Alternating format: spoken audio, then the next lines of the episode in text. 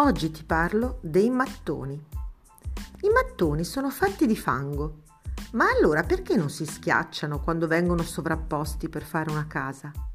Perché non si sgretolano quando vengono calpestati o vi si passa sopra con un'automobile? I mattoni non si schiacciano né si sgretolano perché sono fatti di uno speciale tipo di fango chiamato argilla che viene cotto in un forno. Nelle fabbriche di mattoni l'argilla viene sminuzzata e mescolata all'acqua finché diventa una massa viscida. L'impasto viene fatto passare in una macchina dalla quale ne esce simile a uno spesso nastro di argilla. Infine, un'altra macchina chiamata tagliatrice taglia il nastro d'argilla in tanti mattoni che vengono messi in grandi fornaci.